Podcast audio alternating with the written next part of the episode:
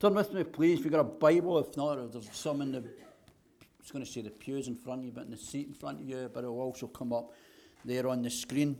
Just for, for any visitors, we're um, working our way through the, the book of Genesis. Um, we started, which seemed an eternity ago, um, but we did have quite a long break, and uh, we've picked it up again. And uh, we, we're reading this evening from Genesis 23, picking up from obviously where we looked at last week, Genesis 22. Let's read Genesis 23. Sarah lived to be 127 years old.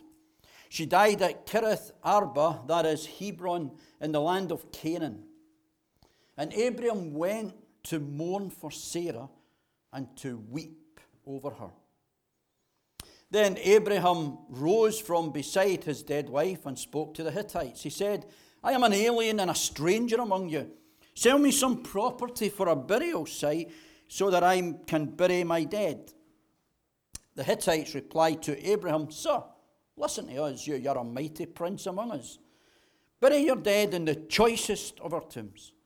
None of us will refuse you his tomb for burying your dead. Then Abram rose and bowed down before the people of the land, the Hittites. He said to them, If you are willing to let me bury my dead, then, then listen to me and intercede with Ephron, son of Zohar, on my behalf, so that he will sell me the cave of Machpelah, which belongs to him and is at the end of his field. Ask him to sell it to me for the full price as a burial site among you. Ephron the Hittite was sitting among his people, and he replied to Abram in the hearing of all the Hittites who had come to the gate of his city No, my lord, listen to me. I, I give you this field, and I give you the cave that is in it. I give it to you in the presence of my people. Bury your dead. Again, Abram bowed down before the people of the land, and, and he said to Ephron in their hearing, Listen to me. If you will, I, I will pay the price of the field. Accept it from me so that I can bury my dead there. Ephron answered Abram, Listen to me, my lord, the, the land is worth 400 shekels of silver. But what's that between you and me? But bury your dead. Abram agreed to Ephron's terms and weighed out for him the price he had named in the hearing of the Hittites 400 shekels of silver, according to the weight current among the merchants. So Ephron's field in Machpelah near Mamre, both the field and the cave in it, and all the trees within the borders of the field, was legally made over to Abram as his property in the presence of all the Hittites who had come to the gate of the city. Afterwards, Abraham buried his wife Sarah in the cave in the field of Machpelah near Mamre, which is at Hebron, in the land of Canaan.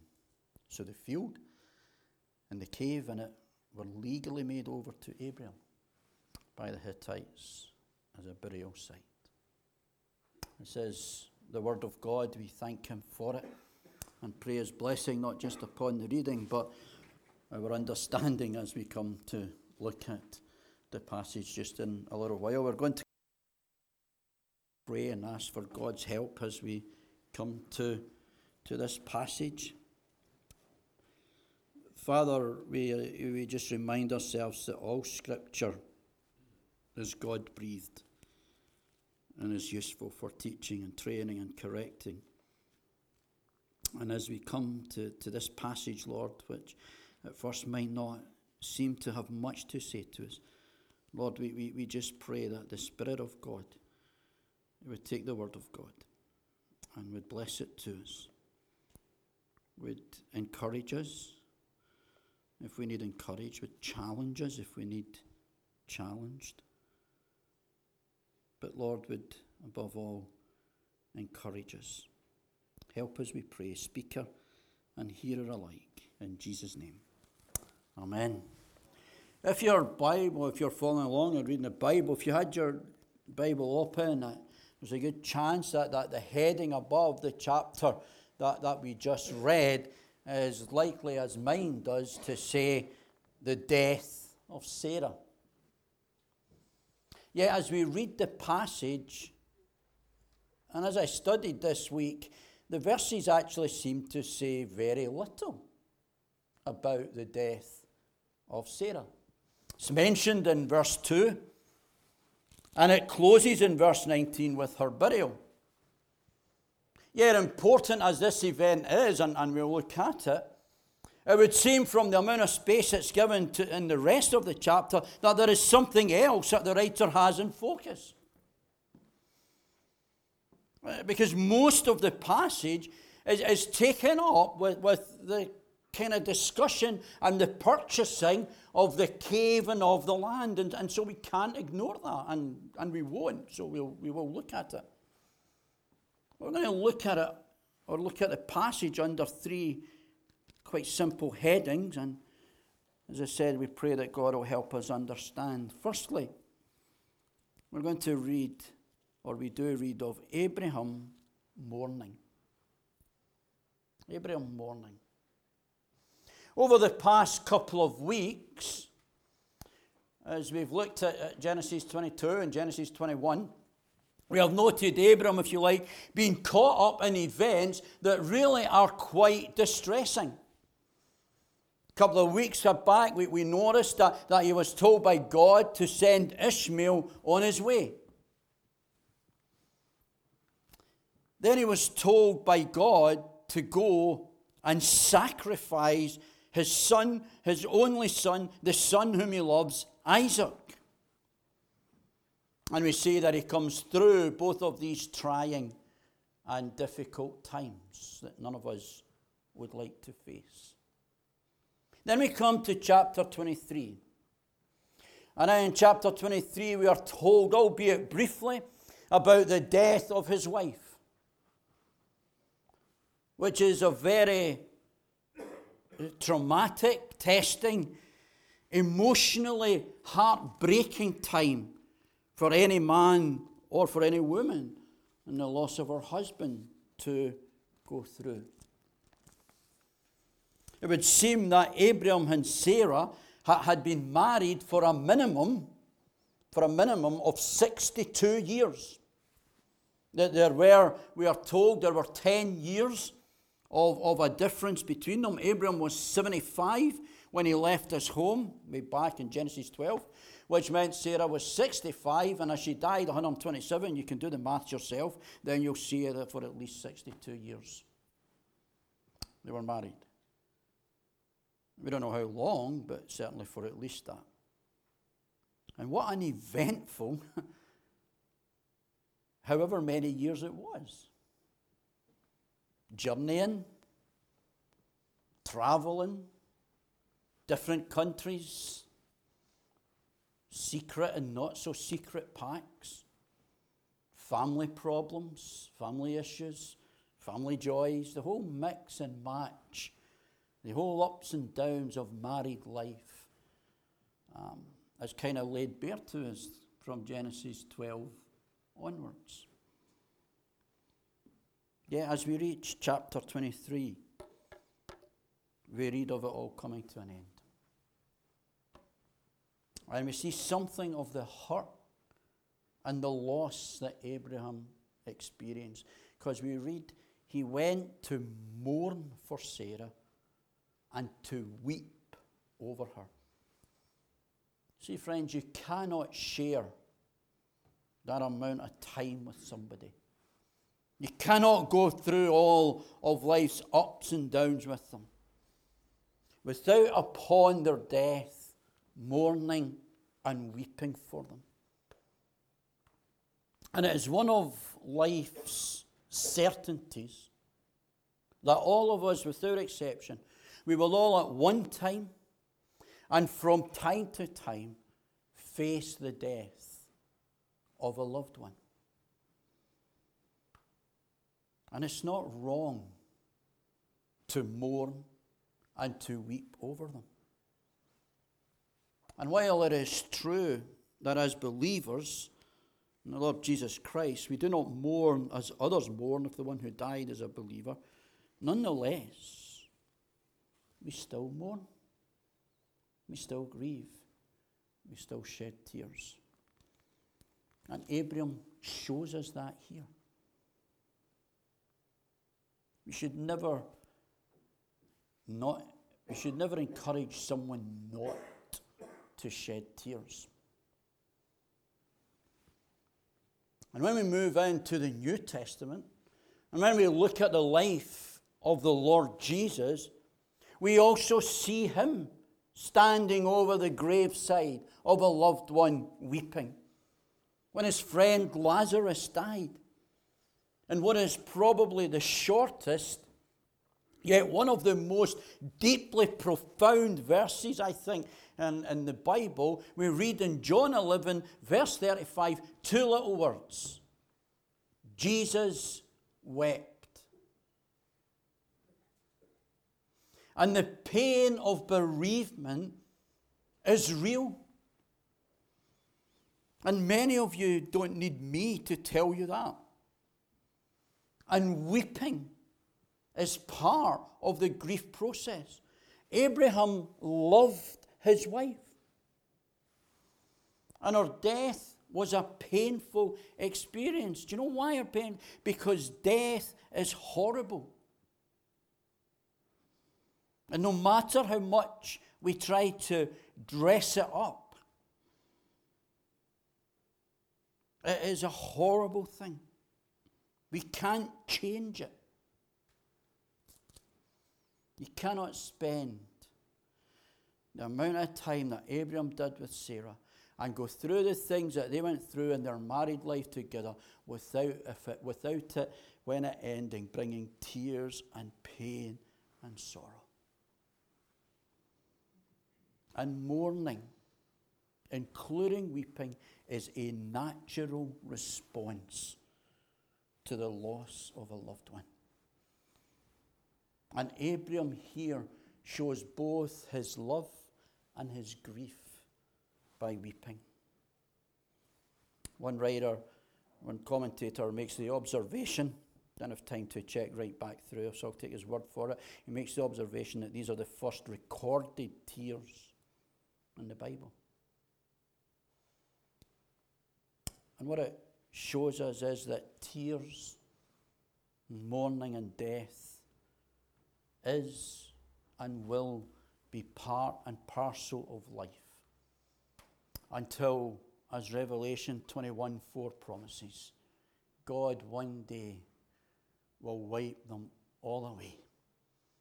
Because in the new heaven, there will be no more death, and no more mourning, and no more crying, and no more pain. Mourning and weeping over a loved one who has died is not, and I repeat, not a sign of unbelief. It is a sign of love. And to love much is to miss much. And as Psalm 34 18 reminds us, the Lord, the Lord is close to the brokenhearted. Seems to me that Sarah was a woman of faith. She had her faults just like her husband did, and we all fall into that bracket. But she was a woman of faith.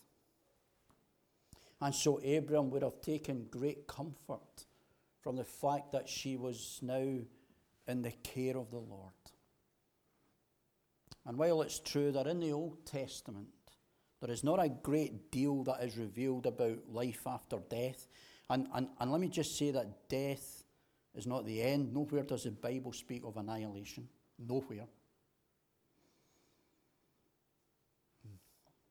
However, in the Old Testament, there are glimpses of life after death, of God receiving his own to himself. In Psalm 73, verse 24, for instance, we read these words you guide me with your counsel, and afterwards you will take me into glory. And of course, we live this side of Calvary. We live this side of the resurrection. We have the great comfort, the great assurance that one day we will see again those whom we love that have died in the Lord. Blessed are the dead who die in the Lord.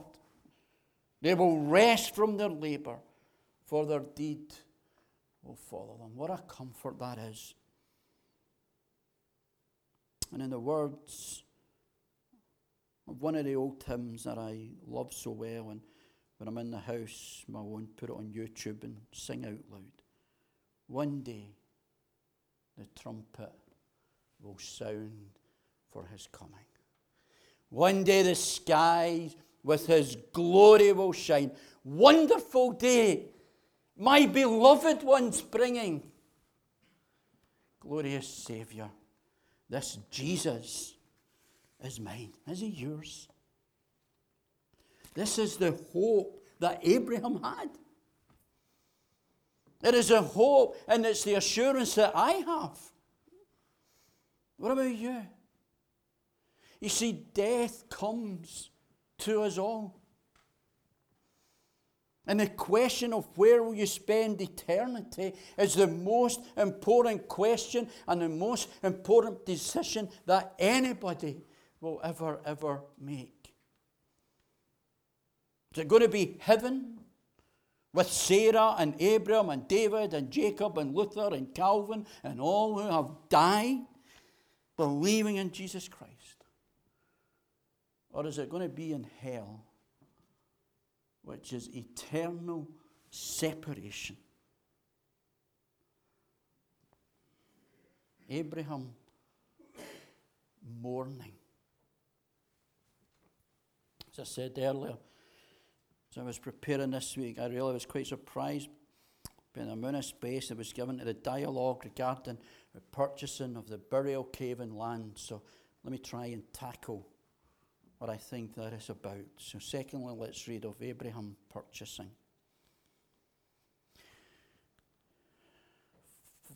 Immediately following the death of his wife, Abraham is now faced with that most difficult of tasks. He's got to arrange the funeral. Uh, and while over the years others close to him must have died, this is different. This is his wife. He wanted a tomb, he wanted a grave for Sarah that would be, as one writer says, known, recognized, and revered. The problem was that Abram did not own any land. Yes, God had promised it to him, but kind of in the here and now, in this particular situation, that would be pretty difficult to prove to those who already owned it. And so he approaches the Hittites who did own it, and he asks to buy some property for a burial site. As many of you will be well aware, the whole question of the land was one of the most significant aspects of the covenant agreement, and for many it still is today. And while it seems that Abram, as we follow him through Genesis, is, is kind of prepared to wait for the land to come to him in God's time, uh, there is a need right now. His wife needs to be laid to rest. So, as was the custom of the time, he approaches those who owned the land, the Hittites, acknowledging that he is an alien and a stranger, not the best kind of bargaining position to be in. And he asks them to sell him some property. And notice the response. They, they acknowledge that Abram is a mighty prince. A little bit of what we were thinking on this morning. What a good testimony it is. What, what a testimony this man had. They knew what he stood for. They, they acknowledge him as a mighty prince. And they offer him whatever property he wants free of charge. Now, majority has been good Scots people, I guess that we would all jumped at that. But Abraham knew what he wanted. He wanted one, as, as the verse says, at the end of the field. He, did not want one of their choicest ones. That, that, that would have been situated among all the others. But he wanted one at the end of the field. And he was willing to pay the full price. You know, it's good, it's right, and it's proper. We all like a bargain, but it's good, it's right, and it's proper to be above board in all of our dealings.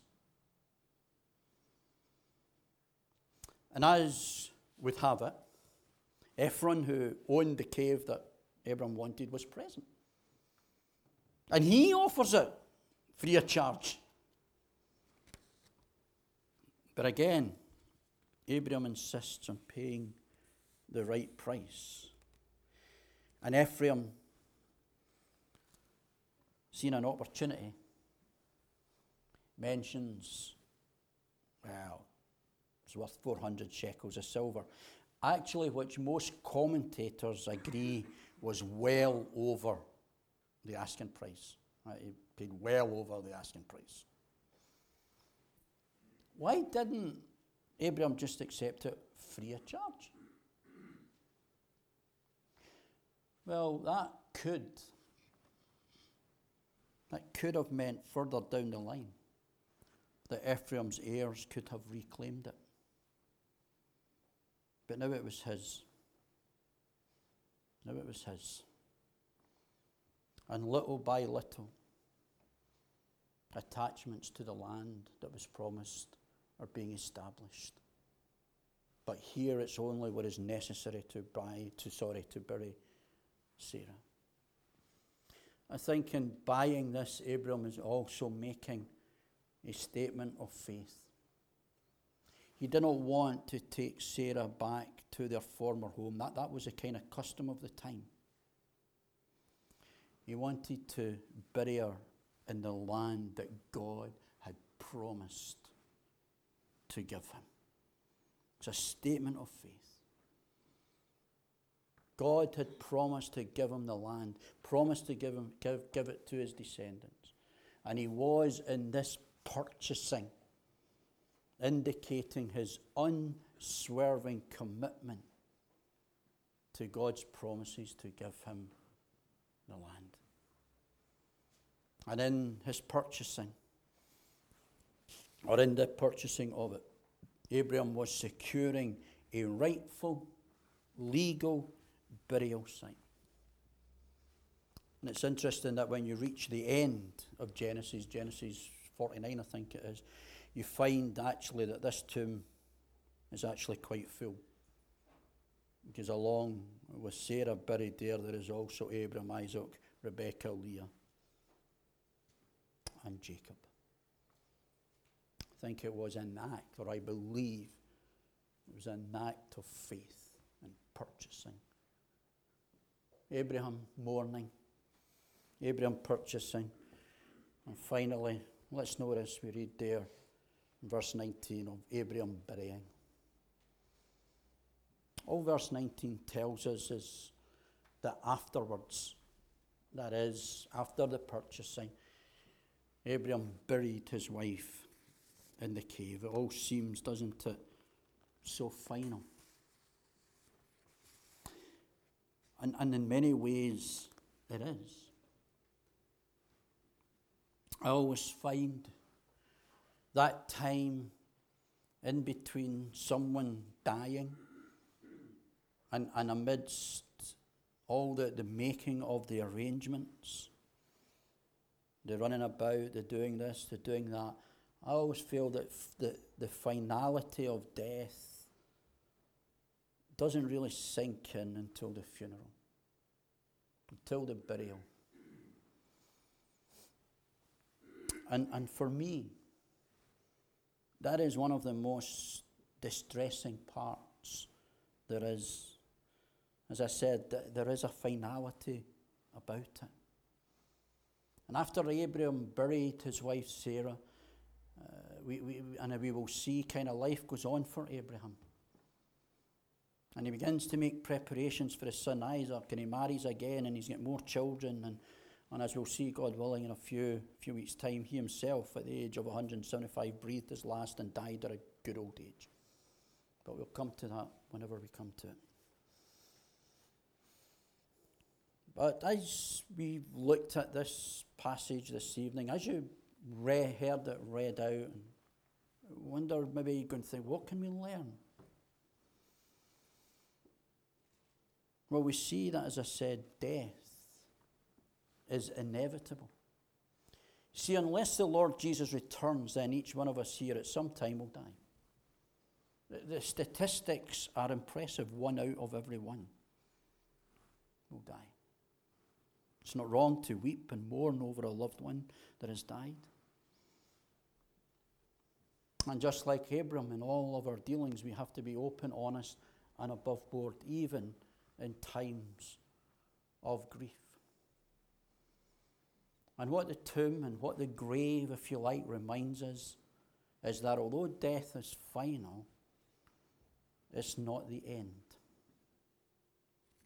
Because the Bible makes clear that it is appointed unto man once to die, and then after that, judgment. And friends, the glorious truth of the gospel is that in Jesus' death has been defeated. Jesus, as he himself tells us, is the resurrection and the life. And whoever believes in him will live even though he dies. And whoever lives and believes in him will never die. As I've had to do many times, standing over an open grave, these words that I just quoted there from Jesus and, and the reality and, and, and the truth of them bring, amidst great grief and sorrow, they bring great comfort. Because as you bury and as you lay one to rest, you know that one day that body will rise again to newness of life, will be reunited to the soul, and will be forever with the Lord. That's why Paul says in Thessalonians, therefore, encourage one another with these words. And like Abraham, as many of us have done,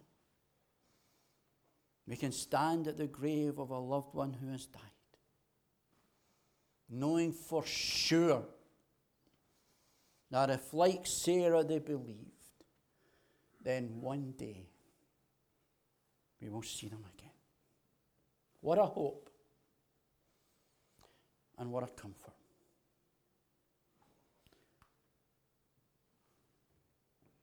Do you know what is the worst experience that I have to do from time to time?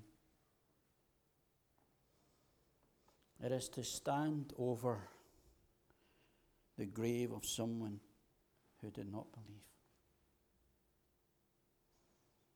Because for them there is no hope. And for them there is, and for those left behind, there is no comfort. And friends, I, I'm not seeking this evening to be morbid. I'm not seeking to be emotional. I'm not seeking to be frightening. I, I'm just seeking to be open and honest to God's Word. When your time comes to be buried, where will your eternal destiny be? There are only two destinations. One is in heaven with the Lord Jesus, where we will forever sing his praises. The other is in a place the Bible calls hell, which is eternal separation. Let's pray. Father, as we come before you, we once again just acknowledge that we need the Holy Spirit's help to take your word and to speak it into our hearts. Just pray, Lord, for those who are going through that time of grief and mourning, for those whom loss of a loved one is still raw, that just as the psalmist reminds us, even now, you would draw near to them and comfort them and strengthen them and uphold them. But Lord, as we've looked at this passage this evening, we've been faced